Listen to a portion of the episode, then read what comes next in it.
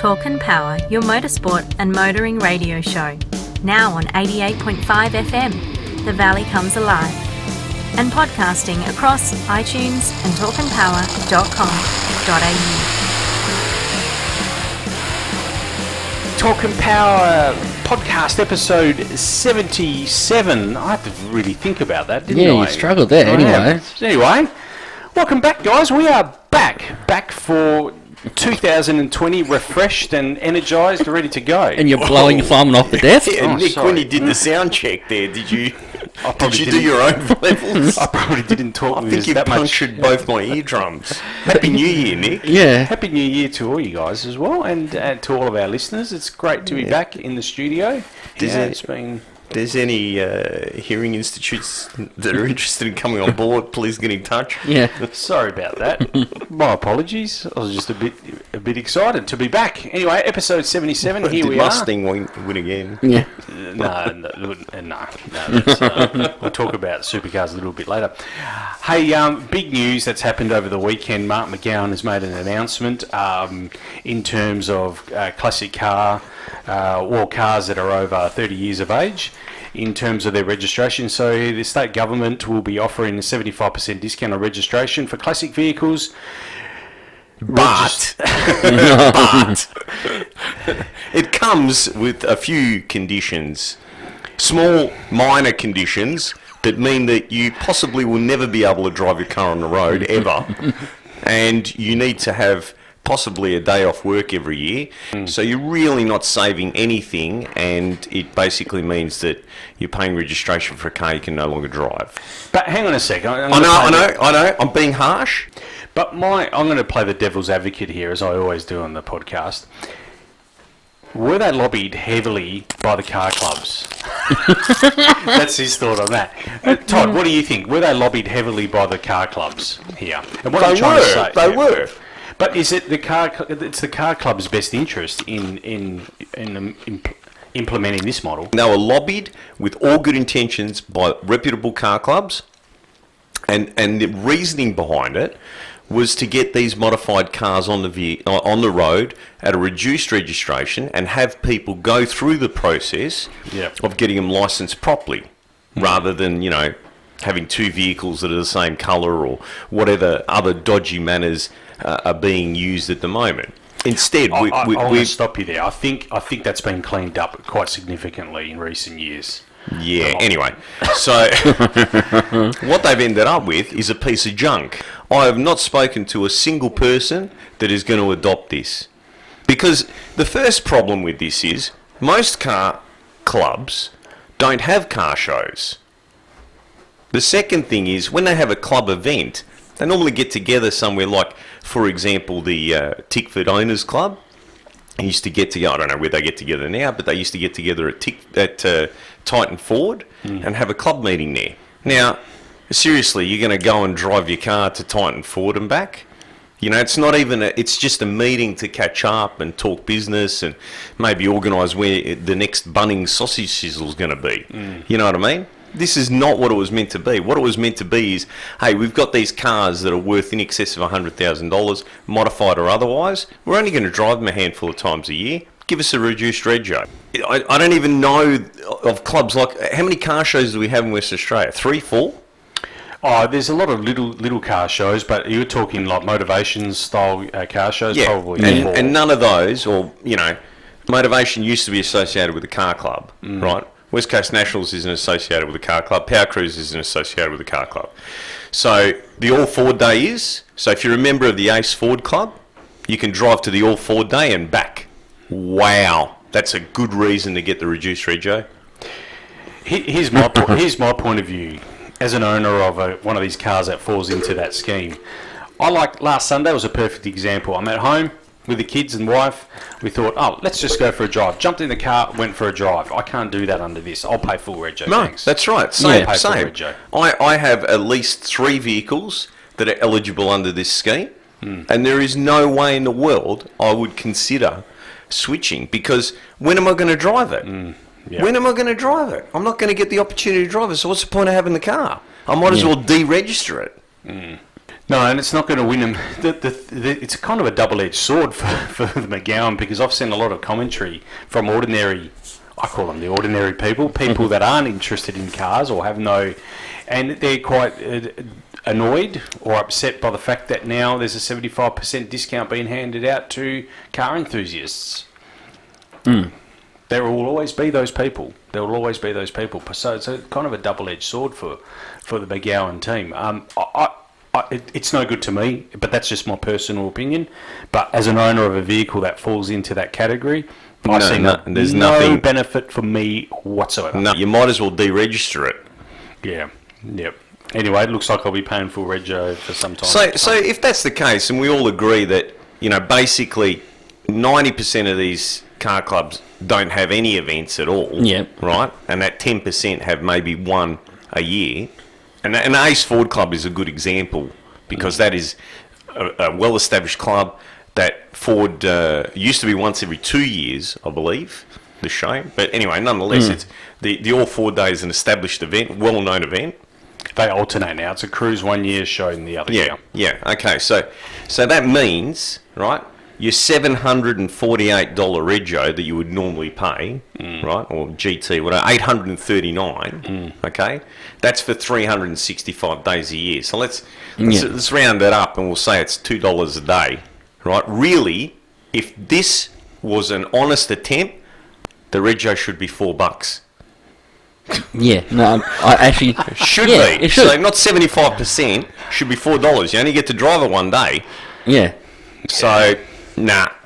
Anyway, you heard it here. Yeah. Anyway, I read with interest, actually, and as I was, I was telling you, there's a, there's a tweet here. I'm not going to say his name, but he's a well-known, well-known. No, I'm not going to say anything. Anyway, he wrote a tweet to well read it. Uh, W A to subsidise a hobby collecting polluting vehicles. Instead of looking to the past, let's look to the future. How about a discount on rego for electric cars? Oh, now this this so, is, so far fifteen major cities banning cars to reduce pollution. So I'm not going to say his name. Yeah, he knows that's who that's he is. That's awesome. Great segue. Great segue. Uh, we we are we cutting to a break, or yeah, should we I kick think, off? No, I think we'll we'll cut here and uh, we'll we'll kick off nice and fresh right after this. Hi, this is Nick from the Talk and Power podcast. You can catch us every Saturday morning from eight thirty a.m. to ten a.m. on eighty-eight point five F M. We talk all things motorsports. Okay, episode seventy-seven, and we are off to a flyer. We are all a work, bit worked up here. I'm worked up. A bit worked up. worked hey, up. Look, let's... let's. Well, I'll let you fill in the background. You tell us, you, you pointed myself and Todd to a podcast from the very well-known and respected, still respected, Doctor Carl Krisen, how do you say surname? Oh, who cares? Doctor Carl, anyway. Doctor So Carl basically, Doctor Carl announced recently that Daimler had abandoned the internal combustion engine development to focus on electric vehicles, and has also been joined by Volkswagen and Volvo. In other words, Doctor Carl's announcing that the end of the internal combustion engine is nigh. Um, now, Doctor Carl refers to himself as a bit of a rev head. Now, I used to work at S B S, as many people know, and uh, Doctor Carl used to drive like a late seventies Volvo wagon. Hardly the vehicle of choice back then for a rev head. Uh, you know, as we would all know, S Ps, Monaros, that type of thing were more what rev heads were driving. I know Volvos are cool now. Uh, particularly if they're fitted with two J Zs or turbocharged L Ss, but unfortunately, uh, stock Volvos are still a piece of shit. Not even so, as not even as cool as a Robbie Francis no, eighty-five champion. No, anyway. So so moving on, moving on. Um, I am a number cruncher, as everyone knows. So I um, I thought that I would go and test the E V versus petrol uh, debate that we hear so much bullshit about. Mm-hmm. And the facts are as follows. Number one, I used the most efficient E V that's on the market. Can't buy it in Australia as far as I know. It's the Fiat five hundred E, mm-hmm. right? Uh, it has about as much space internally as the glove box on most cars, right? And and I used the most efficient Uh, fuel-burning vehicle, which is available in Australia, and that's the Mitsubishi Mirage, mm. believe it or not, yep. which is, is, you know, quite a, a decent-sized small car. Yeah. It's not epically small, um, And it's kind of almost on the verge of being a crossover to an S U V in that it has a more upright design. Yeah, so, yeah. yeah, so it's surprising that it's it's as fuel efficient as yeah. it is, right? So this is the problem that we have in this country. Every state has its own method of power generation. And if you compare state to state with the fuel burner versus the E V, you'd be shocked to find out that you're better off, if you want to save the environment, burning petrol than you are plugging in the wall, right? In states like Victoria, it is almost double the C O two emissions from the electric vehicle than it is from the petrol burner. Now, South Australia is really green. Unfortunately, though, when South Australia runs out of Tesla battery packs, they plug into the Victorian grid. So mm. the reality is, if you want to save the planet, don't buy an E V. Now, that's the first problem. The next problem is, currently, our petrol, forty-one cents out of every litre, is uh, paid to the government in the form of fuel excise, which is then distributed for the roads, right? So we effectively, the more fuel we burn, the more we pay for our roads. So the guys driving around in Teslas are actually ripping all of us off. Until the government puts up the registration of E Vs to about, you know, two, three thousand dollars, four thousand dollars, because think about it, forty-one cents in every litre. You work out how much fuel you use in a week, mm-hmm. in a month, in a year. Well, you need to tack that on to the registration of an E V, mm. right? Now, they're not going to do that. The, if Labor gets in in the future, right, they're not going to do that because they're going to be saying, no, no, no, E Vs have to be cheaper. We need to entice people. Well, that's great. Who's going to pay for the shortfall? So I did a lot of number crunching thinking about this because I genuinely do care about the environment, but I'm sick and tired of listening to the bullshit. So here are the facts, right? And this is the no bullshit. Anyone can look it up on the internet. You can fact check it as much as you want. This is the reality, right? Number one, Australia's total C O two emissions accounts for about one percent of the global emissions, right? So the rest of the world is... is Uh, responsible for the ninety-nine percent. We're about one percent. We actually used to be less than one percent, okay? You'll hear the climate activists talk about our per capita. You know, oh, we're the worst per capita and we're third worst in the world per capita.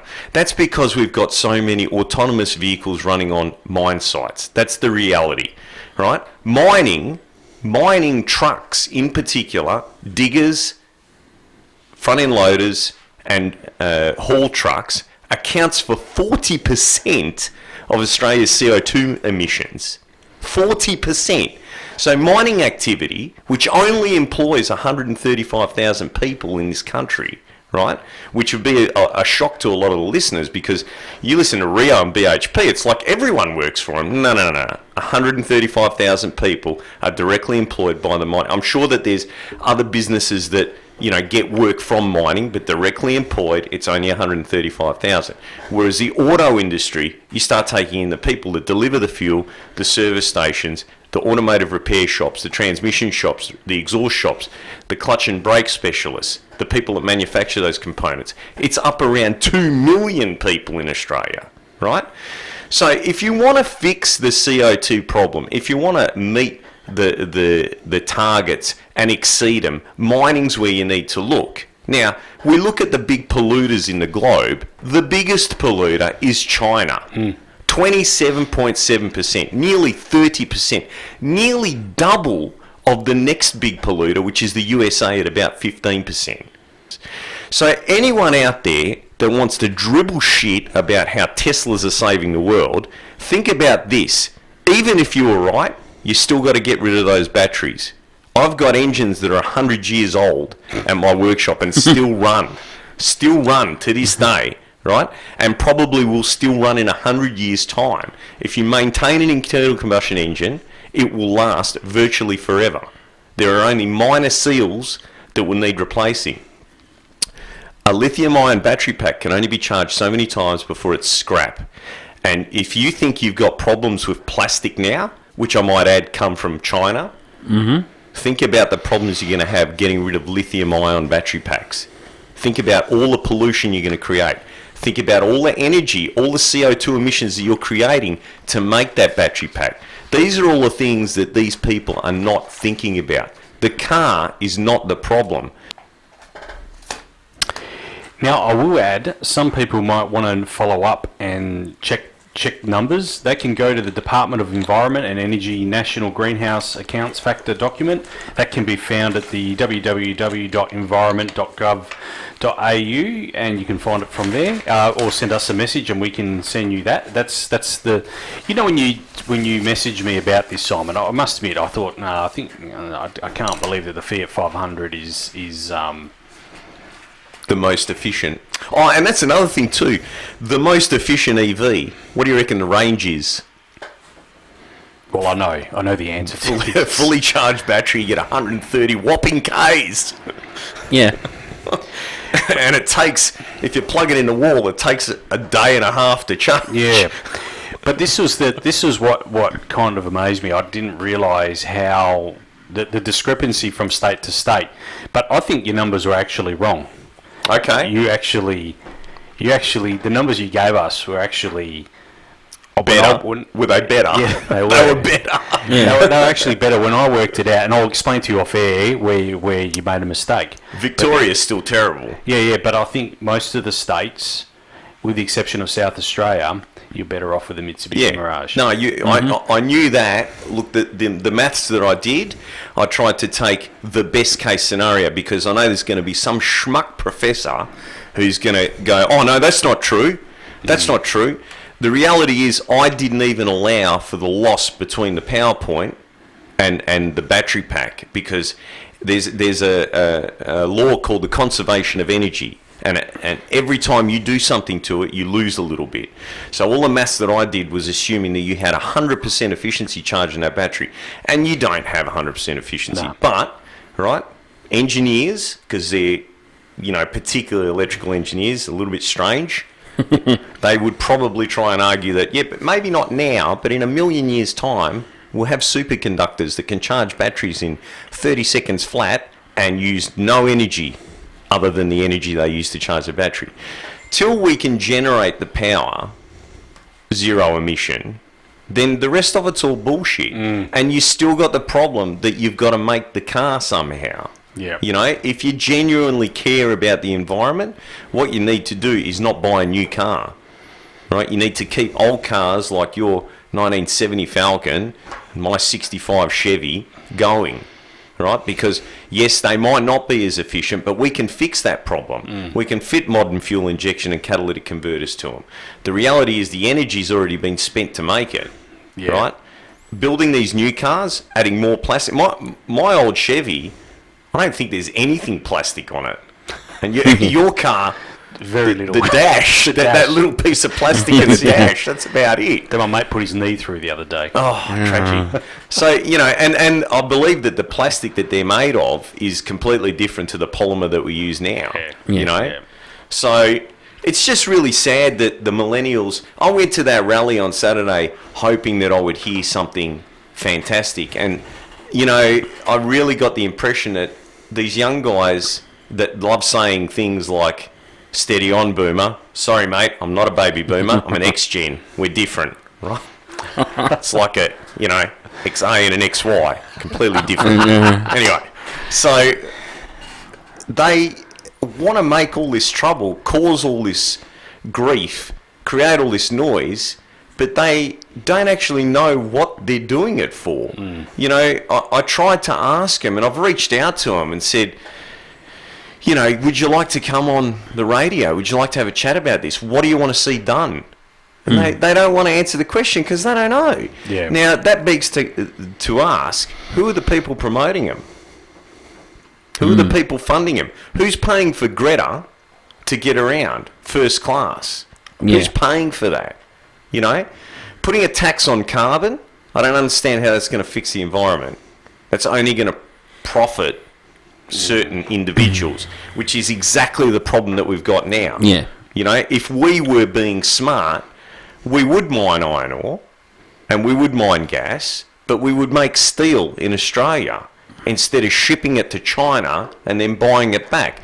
Think about those ships. They run on bunker oil. It is the dirtiest, filthiest most polluting fuel that you can find. It, it's basically warmed up bitumen, right? And it chuffs black smoke like columns. Like, you think rolling coal from those diesel drag cars is bad? No, you haven't seen one of those ships running on bunk oil. So for our listeners that are interested in, in this sort of thing, let us know what you think as well. I mean, we're going to have a varying scope of opinions here. I think, actually, to be honest with you, I think most of our listeners will agree, but I, I may, may be speaking a bit openly there. But um, let us know what you think. Um, as I said, we've done the sums, and um, yeah, it's quite astounding to see. So when you see someone driving a Tesla or an I-Pace or a Leaf, just remember they're ripping you off, because they're not paying for the roads. Mm. Oh, well, don't worry. I know someone that just bought a t- Model three, so I'll go tell them. All right, on that note, we're going to take a break. We'll be back right after this. Hi, this is Nick from the Talk and Power podcast. You can catch us every Saturday morning from eight thirty a.m. to ten a.m. on eighty-eight point five F M. We talk all things motorsports. Okay, episode seventy-seven of the Talk and Power podcast, transmitting on eighty-eight point five F M. And also iTunes, Stitcher, where you can get us as a podcast, or go to our website, w w w dot talk and power dot com dot a u. Lots happening at the website, actually, which we'll talk touch on a bit later. Talking yeah. of um, Pro Mod, some rule changes that have come about this season. Now, a lot of them were probably touted to be happening um, that they already knew, but there's a lot of safety uh, rules that have come out as well. The one I want to touch on is basically... Um, centrifugal superchargers are in. Now, I don't recall... Have centrifugal blowers been part of Pro Mod in years gone by in I H R A? No. I don't recall that either, no, but so I didn't want to say if it you wasn't. Look, if you look at the history in the I H R A days, they started off pretty much all as nitrous combos. Mm-hmm. And, uh, you know, John Shelby was really the guy that, that formulated the blown... combo, but back, back in those days, the engine had to be the same brand as the body. Yeah, okay, yeah. Um, so it wasn't, you know, the rules morphed over time, um, and yeah, as the turbo guys uh, started banging on the door and, and saying that they wanted to be part of it, they were allowed in, and I guess the same things happened with the Pro Charger. Yeah. The thing is, though, with anything like this, you know, you're trying to keep parity. Uh, Pro Charge combos are a lot like turbo combos, that they they are uh, you know, not as good in the first half of the track as they are in the second half of the mm. track. Yep. Um, and now that the those part numbers, they've listed a heap of part numbers uh, for approved um, gear drive units. Mm-hmm. I just had a quick look. They're actually to suit the different blocks. Oh, okay. So that's a Brad Anderson, T F X, Noonan, and traditional style big block Chev. Yeah, okay. Oh, yeah. Oh, yeah, there you go. Yep. Yeah, so they'll have a fixed overdrive, I imagine, and uh, I guess they'll do the rest of it with weight. Yeah. The other one that's snuck in there, they haven't said it, but well, they have said it, but it, it's a nine hundred sixty cubic inch increase in nitrous as well. So I don't know, I think it was nine hundred twenty or nine hundred thirty. thirty, was it? nine thirty. But, I mean, I, that's that's a weird one, because they didn't have a limit at one stage. They were mm. twenty-four hundred pound minimum weight. Yeah. Um, no cubic capacity limit, which was the old uh, Australian top door slammer nitrous rules as mm. well. Yeah. So, um, yeah, look, it's uh, it is what it is. You're going to see guys uh, whinge and rules get changed. Um, the blown guys always seem to cop it. Um, and the turbo cars did cop it a little bit this season. But, yeah, um, yeah. you know, I, you know, it, it is, to me, kind of when you have this type of situation, it's not about... Um, watching cool cars go fast down a track anymore, because, you know, if you're smart, you'll have one of each of these combos in your trailer, mm. and then depending on what the air's like on the day, that's the one you're going to pull out. Yeah, yeah, yeah. You know, nitrous combos work better if you've got really uh, a humid, um, hot conditions, because the the um, the humidity allows you to put more nitrous in it. So you're bringing your own atmosphere in a in a bottle, basically. You know, that, that night that Stevie Fast went fast, um, he he said that the, the ambient conditions just allowed him to put more nitrous in the combo. Yeah. Um, you know, and yeah, the the turbo guys, I guess when the air's cool, uh, makes a big difference because they're, they're governed on boost. Boost doesn't take air density into account. Mm. Uh, superchargers, you can't, you don't have that luxury. Yeah, you'll make more power when the air density's there, but um, it's only a fixed amount because it's it's only moving X amount of air.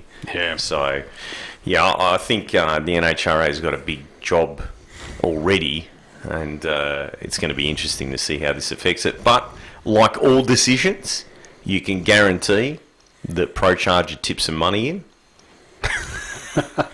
and that's why it's happening. Yeah. The other change in Pro Mod as well, there's a number of rule uh, safety changes done. We're not going to get too bogged down in that. But also the schedule's changed a little bit. There's new stops in Chicago, Brainerd and Dallas. Now, when they say a new stop, it reads me, lends me to think that they've never gone there before. But I can I can tell you, I actually went to that round in Chicago. Yeah, Chicago yeah. in two thousand five. And they've, they've they definitely had, been at Brainerd. Yeah, yeah, and I, well, I've been to Brainerd. Of those, of those three tracks, I've been to two of them, and I don't... I don't think Pro Mod was that in Brainerd that year I went.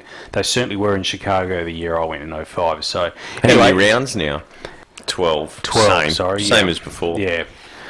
Yep. So anyway, that's really there you go. There's that's the rundown there. So Gainesville, March twelfth. So that's basically the weekend after the World Series, and then they kick off. They kick off from yeah, Florida. Now, um, the other thing, yeah, as I mentioned before, come some rule changes in terms of safety. We're not going to bog down in that uh, too much, but there was uh, some significant changes that uh, Ricky Jones, the chassis builder, and um, Jerry Bickle have sort of suggested that it's been about ten thousand dollars um, required to update some of these cars to the latest to the latest spec in terms of safety. Yeah, the tunnel, they have to run a tunnel now covering the transmission. Um, that wouldn't have been a cheap exercise. The pneumatic switch, the master uh, switch that if you lose air pressure, it kills the motor. I think that's a good idea because how many mm. times have we down, been down at the drags I was going and, to say, and teams have forgotten to arm their chutes? So not all vehicles, but most of the modern ones use uh, what they call air launchers, which are basically a um, uh, an air cylinder uh, charged with... Uh, usually C O two mm. um, to uh, shoot the parachute out, out the back. So the traditional older cars like mine, we've got a great big spring, mm. uh, which is, you know, it, it's, I wouldn't say it's dangerous, but it's sketchy when you're um, packing the chute and loading it into the, the uh, uh, bag um, because, you know, you're fighting against this spring and then you're sort of, you know, manipulating the cable and so on to, to lock it in. Uh, the more modern cars, you pack the chute up, you put it in the bag, and then you turn the air on, and the air cylinder pushes against the back of the parachute.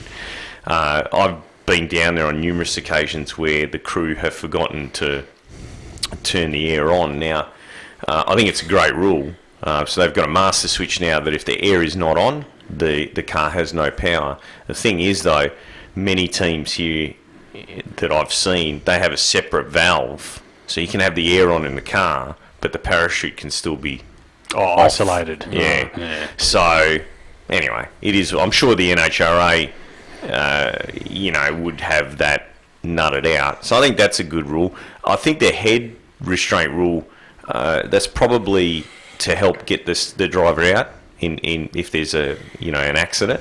Uh, the mechanical uh, tap. Uh, for the fuel system so that you can mechanically shut the fuel system down. I think that should have been in place. Yours has got that, hasn't it? Yeah, uh, anything that's got mechanical injection in Australia has to have it. And for years, a lot of us have been arguing that E F I vehicles should have it. Uh, you know, so the, this is all stemmed from Erica Ender's fire. Mm.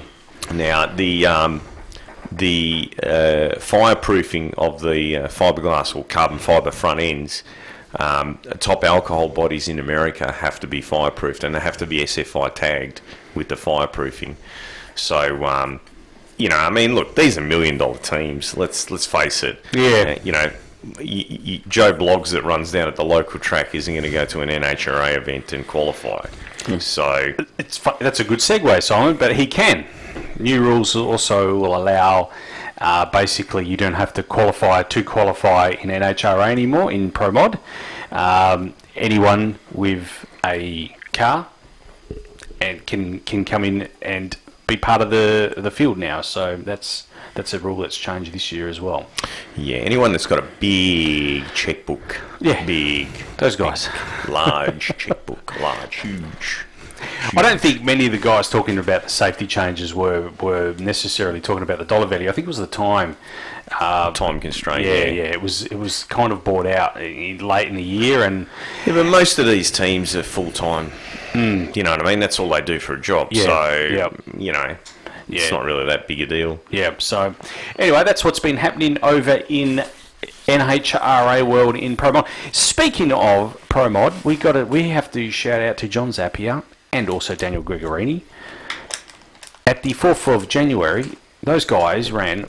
John Zappia went five fifty-eight. five fifty-eight in Andra slash uh, whatever the other organisation is, legal trim. That's right. Now, that's correct, because now he at the SummerSlam, he has to run... You were saying this last year. He has to run in Andra trim.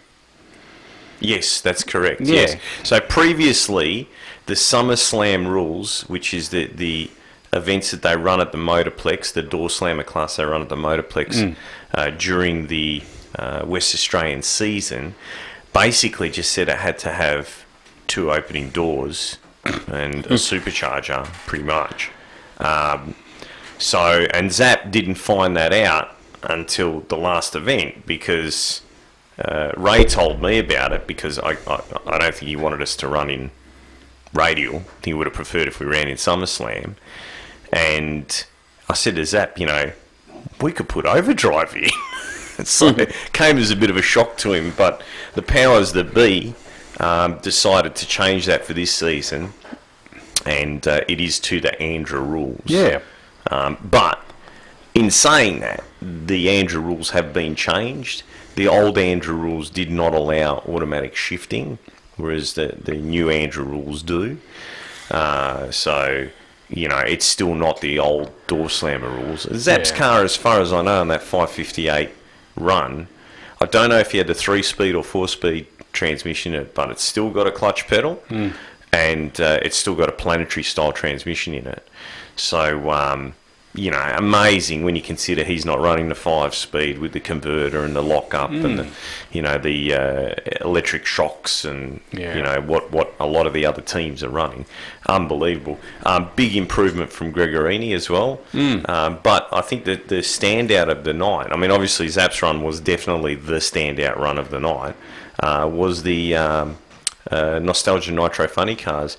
five sixty side-by-side runs. That's incredible uh, for those guys, isn't yeah, it? So, yeah, so they put on a hell of a show. Anyone that went down there got a really uh, bargain-priced entertainment package because yeah. it was twenty-five dollars for the ticket. Mm. And uh, aside from one pass from one Nitro Funny Car, they were side-by-side, flames lit all the way down the track, all five-second passes. So, uh, and yeah, an incredible field of local door slammers. Uh, Gregorini into the five sixties. Yeah, sixty-five. That's a P B and, thing. And uh, a couple of um, wild runs from a couple of out-of-control cars. Mm. Uh, I believe uh, the... Um, yeah, there, it was a, an epic event from what I can yeah. understand. So that was uh, Andrew Katavatis and uh, Rory Taylor you're referring to there. Well, Rory, Rory's yeah, car. Matt Abel. Matt Abel was Matt Abel, Matt, yeah. yeah, was steering. So congratulations to those guys. It's great to see, and it's great to see that. Speaking of the Motorplex, we need to talk about just Top Fuel quickly. Top Fuel is back, guys. Todd, you and I are going to miss it. yeah. Oh, you're going to race wars. We're race yeah. wars, yes. But um, sucked in. Yeah, thanks. no, no, we, we're, uh, well, I mean, if we're going to miss one... It's all right, you can watch someone's replay on Facebook or something, I guess. It'll be, no, it not won't allowed, be the same. Not, not allowed to anymore. Not allowed to film not allowed it. Not allowed to live stream. Not allowed to live stream, no, no that's right. That's you're fair allowed, enough, but... You're allowed to film enough. It and... Um, Don't be like that, Todd. You gave me the look then. I, I know I didn't. Well, A F L exactly the same. We had this conversation, I think, on the podcast, didn't we? Yeah, or fair, or both. Question without notice: Simona Di Silvestra's departure from supercars, good or bad? Because I think it's, I think she had talent, but she was in a Nissan Altima that my wife's car would have been quicker around the track. Or the Camry. I, I honestly think that she was not sold a dud, but and I'm not having to go at the Kelly brothers. I, I just think they gave her what they had, but she was in the wrong car. Yeah, she was side up the river. I, I think that circuit racing, and uh, you know, there's there's listeners that are going to disagree with this, but I think circuit racing traditionally um, is, frowns upon women being involved. You know, we, drag racing is the only sport that I can see championships, and motorcycle racing is another one that's coming mm. of age in that department. Uh, but you know, when you've got people like Bernie Ecclestone saying women cannot drive Formula One cars, that's sad. Mm. That's really, really sad. You know, because I would expect better from someone at that level. Yeah. But it seems that when you're at that level, whether it's A F L, Formula One, whatever, there's that mindset, and that's that's the sad part about it. Um, I've never seen that before with the motorsports that I've been involved with, because we just don't have that mi- mindset, you know. Yeah, yeah. It's it, you know, and it's sad that they're the, they're the uh, the people that get the big dollars. Mm. They're the ones that pull in the big sponsors. So that tells you that there's a lot of male chauvinists involved in these sports, mm. and you know, if they've got the opportunity to cash in, they will. Um, but the reality is that, that they think, well, this is, you know, this is just a waste of time, really. Yeah, it's something that doesn't sit right with me, to be frank with you. And, and Simona's departure from the sport, I think, was a, a travesty, really. And I, yeah. I, I wish someone would come back, or and that we get another. I, I think she had talent. Surely there's a local. Yeah, that's that's. You, you know what I mean? I mean, yep. You go to the go-kart tracks. There are women that compete. Mm. You know, and. You know, the, the the problem with circuit racing in general, uh, once you get out of the grassroots, it really comes down to how rich your parents are. Yeah. And, that, and that's, that's a yeah. very, very sad fact. And that's why I was attracted to, to drag racing, because I could put together a competitive package by myself mm. and go out there. And, and we did for, you know, a long time. We raced with junk yep. and, and we won and we had fun, mm. you know. Yeah. Um, obviously, at, at the uh, uh, Group one level, it's not like that, particularly like with Top Fuel.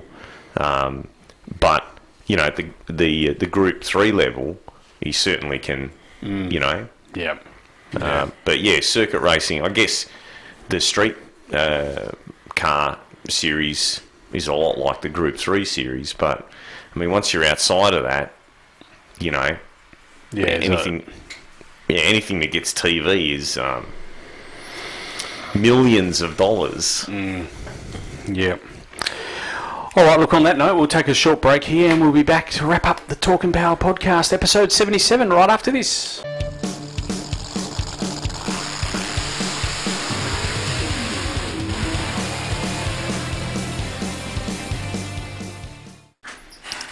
Okay, Talkin' Power podcast, episode seventy-seven, coming to you on iTunes, Stitcher, Spotify, and wherever you get your podcast from, or the w w w dot talkin power dot com dot a u website, which you'll, you've seen a lot more. I think there's going to be a lot more content coming through there. Yeah. And I can also announce... Here we go. Drum roll. Simon and I have been... Told, this is new. You know, I haven't yeah, even told you about this. Me and Simon have been talking about it. We will have an online magazine debuted on the website. Oh, I thought we were setting up a car club. So no, that too. Our cars. No, that too. That's that's, the that's apparently job. My job. So yeah. I'll get on to it. But yeah, the online Todd, magazine. Todd is the president of the Talkin' Power Car Club. Uh, we're going to have events every day, and we're going to uh, the events will be all over Perth, everywhere, everywhere, every street, every road. Yeah. So submit that. So, yeah. So yep. if you're uh, if you're thinking about taking advantage of uh, this new seventy-five uh, percent reduction in uh, the cost of your registration, get in touch with us. We'll uh, send you out some forms. You can sign up. Yeah, seventy-five percent discount to cruise. We cruise twenty-four hours a day, seven days a week, three hundred and sixty-five right. days a that's, year. That's right. That's right. We cruise.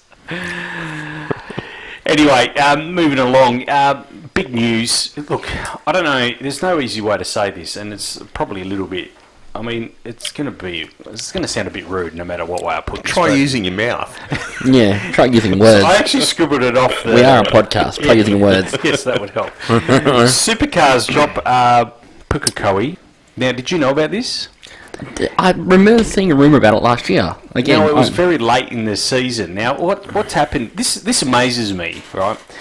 So, what? It, drop what? They they actually having to drop. They were having to move the Anzac Day event from uh, Pukekohe, sorry. To, it's the track in, oh, okay. in New Zealand, okay. To Hampton Downs. Now, didn't someone do their research? There's a thing called the Auckland Unitary Plan, which does not allow you to conduct sporting events of those types on Anzac Day. Well, that's now, pretty fair. I think it's fair enough too. Oh, hell yeah. I think it's fair enough. But you know, this did is no just one the, check this? Like, did this they say? This is just the supercar management being Anzac Day.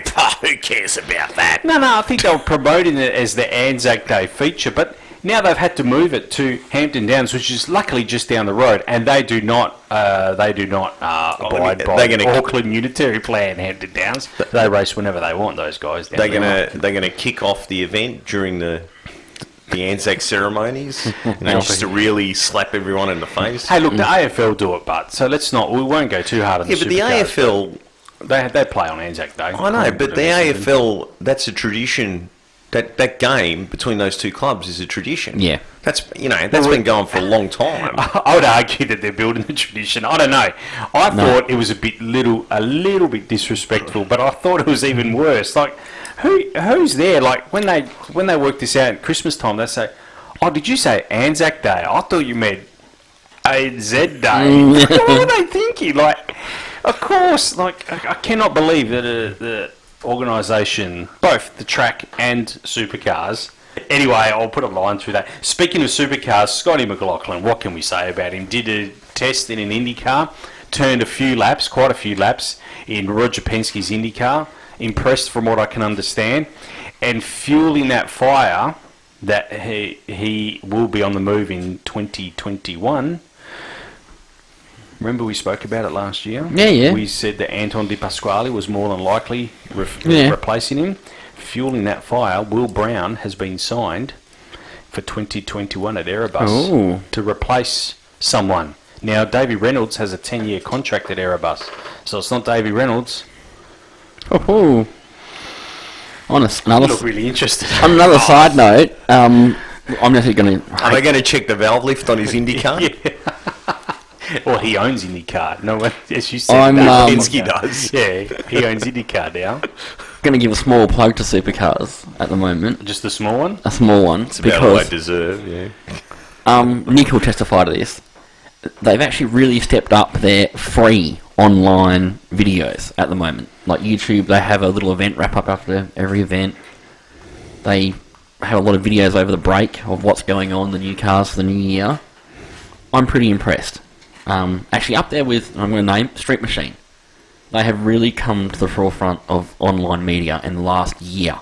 Like, they've just pushing content out. Hmm. And better late than never. Who? Well, supercars and Street Machine, but in this case I'm saying supercars. Um, yeah, I just like to say a little bit of praise that I didn't... it actually has got me interested a tiny bit in supercars again, because I can get my two and a half minute fix and go, oh yeah. You got a Foxtel subscription. You can watch just about every race any any time. Well, yeah, but I, I, I didn't realise that, that uh, someone fell asleep at the other side of the desk just then. So, so this is this, this is what a NASCAR fan that's Australian no. looks like. That hurts. This is. Uh, you, you don't live in a trailer park. Not yet. I'm getting there. Have you got a? A Chrysler with a... Do you remember the Simpsons... Dixie ep- flag on the roof? Do you remember the D- Simpsons episode where he goes, more oh, interesting, a picture of a Ford urinating on a General Motors. Yeah. I, um... I, uh... Couldn't care less? Yeah, we know. No, I just... I, it doesn't... doesn't appeal to me like it used to when it was... uh, Group C because yeah. the cars are so far removed from production cars, and it it really um, it's not sports sedan. Sports sedan's cool. Sports sedan is hell cool, yeah. right? And it's not production car racing. So what is it?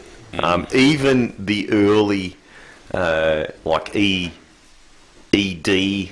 EB, yeah. EB, ED, uh, V P mm. era uh, had some credibility because you had double A arm front suspension, which yeah. is what the Fords came out with, versus McPherson strut. You had the Holden or Chev engine versus the Ford. They were, there was componentry there. H patterns. That, and they were H pattern. They were. They, they were H pattern. Yeah. They were mm-hmm. And th- in fairness, those cars were also built from car factory body yeah. shell, yeah. yeah. And they were not like whatever the hell they're building now. No, where they just, I mean, it's basically a door slammer for going around, yeah, yeah. going around corners, corners, yeah, yeah. yeah. Uh, slowly, yeah. Well, it's got, you know, one fifth of the horsepower of door slammer. Speaking so. of supercars, we need a shout out to Thomas Randall. He had a, t- uh, a cancer scare last week, and he is he was diagnosed with testicular cancer. Testicular cancer. I just want to talk about this now briefly. The the incident rate of testicular cancer in young guys under that twenty-five year bracket is is on the increase. If you're a young guy, you feel that something's not quite right, get yourself checked out. I personally know a young guy going through it right now, not Thomas Randall, someone else a lot closer than uh, than him, and um, he's only twenty-three years of age, uh, very similar. Um, we're wishing both those guys a very speedy recovery, so big shout out to those guys there. Hey, Motorvation thirty-four was on the weekend. I know you guys didn't get down there. I got down there. It was, um, look, uh, Motorvation thirty-four, it's it's not what it used to be, but I think everyone knows that. I don't think there's any hiding that it's not the event that it once was. I am amazed by how many cars are out there that are purely built for just burnouts. It was amazing to see the cars. Well, events. Events, yeah, burnout events, yeah, well, like, events in general, yeah, like power cruise and yeah, you know, ninety uh, percent of the converters and transmissions that we do at the shop are for events cars now. Mm. They're um, it's not, you know, purely drag racing, uh, and yeah, most of them are for unregistered vehicles. So that was the other thing I was about to say. Ninety percent of the cars are unregistered. So these wow. are cars that not not getting around on, on a rego. They're getting the they their cars built for just. And you know, you we're not talking, you know, ten thousand dollar builds. We're not talking a, a barra swap. We're, we're talking, uh, you know, like quarter million dollar cars. Yeah. Uh, with no other purpose other than going to events like Summonats, Western Nationals, Power Cruise, uh, the. Um, Uh, what's what's the uh, the Barbagallo one that they, oh West Coast Nats. West Coast Nationals, yep. Which is now at Kwinana as well. Yep. Um, yeah, it, it, which kind of gets back to what we started talking about, this this reduced rego. Um, that's how much people, you know, don't give a shit about about the W A rego laws now. Mm. They, they'd rather just, you know what, I'm not going to register it. Mm. Yeah. So really, the state government is missing out on millions of dollars of revenue mm-hmm. by not having those vehicles registered. Yeah. My only criticism of the event was this: that, that a lot of the cars out in the in the pit area could have really come into the top the, the, into the pavilion. The pavilion was quite empty, and I felt like a lot of those guys were uh, I don't know why, what their reasoning for not coming into the pavilion. Uh, access in and out of the pavilion is very easy if you want to participate in the cruise or the burnout. The the um, the Chev, the fifty Chev. The, you, you have to get selected to get into the pavilion. Yeah, but I felt that that criteria needs to be expanded upon. I think that really... There were a lot of cars out there that were above and beyond... That, that could have easily gotten into the pavilion. I, I don't know how it works now, but at one stage they had formed a committee, and the committee uh, was influencing the direction that the show went. Uh, so I don't, like I said, I don't know how it's it's worked out now. I think the emphasis on show cars uh, has gone, really, to be honest with you. Caught up with a gentleman that you will recall, Todd, Ian Wood. I don't know if that name is familiar to you. Roscoe McGlashan yeah. spoke about Ian. Caught up with Ian Wood. We did an interview with him. Lovely fellow. Owns Banshee now, or what was previously known as Aussie Invader four. Uh, he'll be t- participating in the Jet Car Night of Fire on the fourth of February down at the track. So yeah, that'll be a great event. Yeah, yeah. Sorry, first of Feb. first of Feb, that one. So looking forward to that. Let's catch up with Ian right here. Okay, I'm here at Motorvation thirty-four, and for those listeners that were listening to the Roscoe McGlashan interview, they would have recalled uh, him talking about Aussie Invader four and a gentleman by the name of Ian Wood, who now owns the car. I'm actually here with Ian Wood. Ian, thanks for joining us on the podcast. Yeah, no problems. Hey Ian, we're just standing in front of what was formerly known as Aussie Invader four. It's now called the Banshee. Can you tell us a little bit about it? Well, as I said, it's uh, basically exactly as Roscoe when I raced it. Um, Uh, Roscoe actually sold his two um, jet cars, his Aussie Invader one and four. He sold it to a guy called uh, Graham Slapp in Queensland, and he actually, back in two thousand two, he ran the cars up until twenty fourteen, and uh, then uh, Aussie Invader one was sold to a fellow in uh, Panama, uh, Jim Nielsen, and I bought number four, and so uh, when I came over here I was looking for a name for it, and uh, I realised that the engine actually originally came out of a, an aircraft called the F two H Banshee. And I thought, well, that's a good enough name, so that's why it's named Banshee. It's good to actually have the car back in Western Australia, because it, it's when we think Roscoe McGlashan, we think Western Australia, and it's good to have number four back here in in Western Australia. And Roscoe spoke with, uh, you know, he, he spoke quite highly of you, and it's quite, and he was quite proud to have the car back in Western Australia. Oh, that's nice of Roscoe. Yeah, he's a, you know, a real living legend in uh, well, Australian, West Australian, and Australian motorsport. So it's. Uh, Great to uh, see that he's, um, uh, he appreciates bringing the car back, but uh, he's been very good to go and get along with, and I've, he's given me some information and history on the car, and uh, yeah, no, he's a top bloke, uh, yeah. Now Ian, tell us, we, we can see this car in a couple of weeks at the, the first of February down here at the track. Uh, can you tell us a little bit about that event?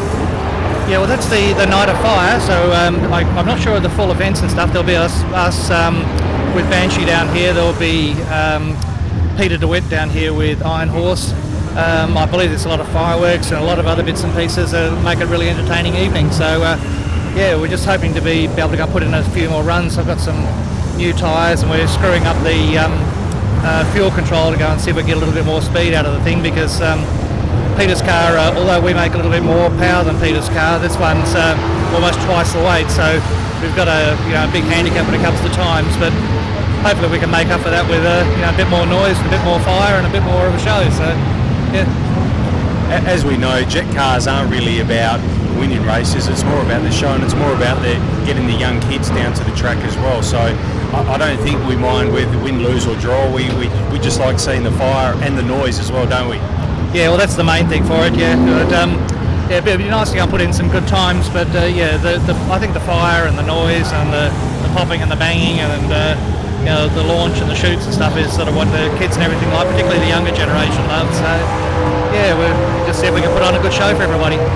Yeah, I'm sure you will, and we all have fond memories of Gary's truck as well, with the jet truck. So jet cars have a special place in Western Australia. I mean, we have a we have a strong following and a strong.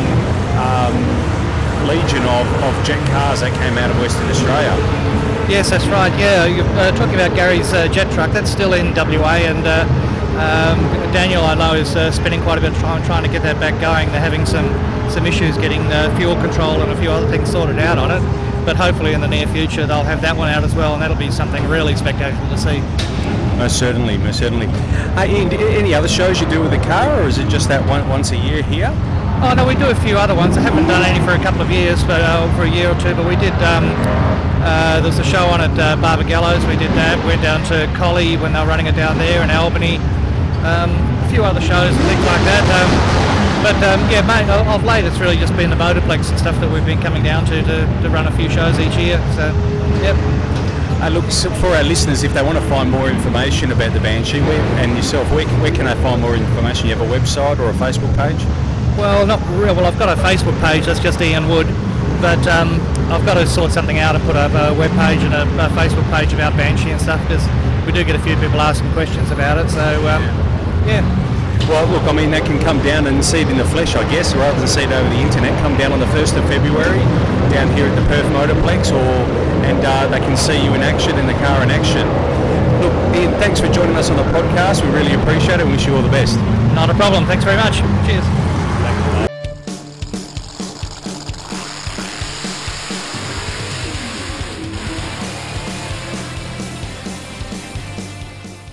Okay, episode seventy-seven. I'm worked up, a bit worked up. Hopefully my car's charged up. On that note, guys, is that we're going to do an electric Camry? We should, shouldn't we? There's lots of things that I want to do, but there's just... I know someone's got the tech sitting around for one for a while. I like the idea of doing an electric Camry because we're going to burn more C O two.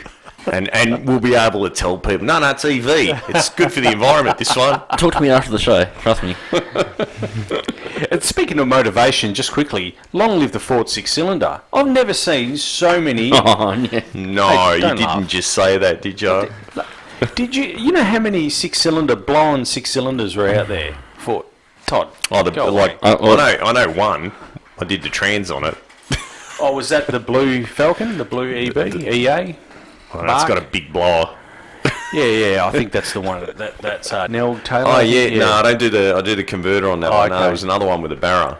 That's got a single cam Nell's. Oh, okay. Glenn's. Yep. Glenn. Yeah. Yeah. Yeah. Yeah. How did he go? Good? In the burnout cop, yeah, yeah. It was magnificent. You do go to the supercar rounds though, so mm, yeah. I'm just saying. Just... On that note, we'll close this one off. We'll see. We'll see you around, guys. Right. Thanks for coming in. See you on the street. See ya. Talk and Power, your motorsport and motoring radio show, podcasting across iTunes and talk and power dot com dot a u.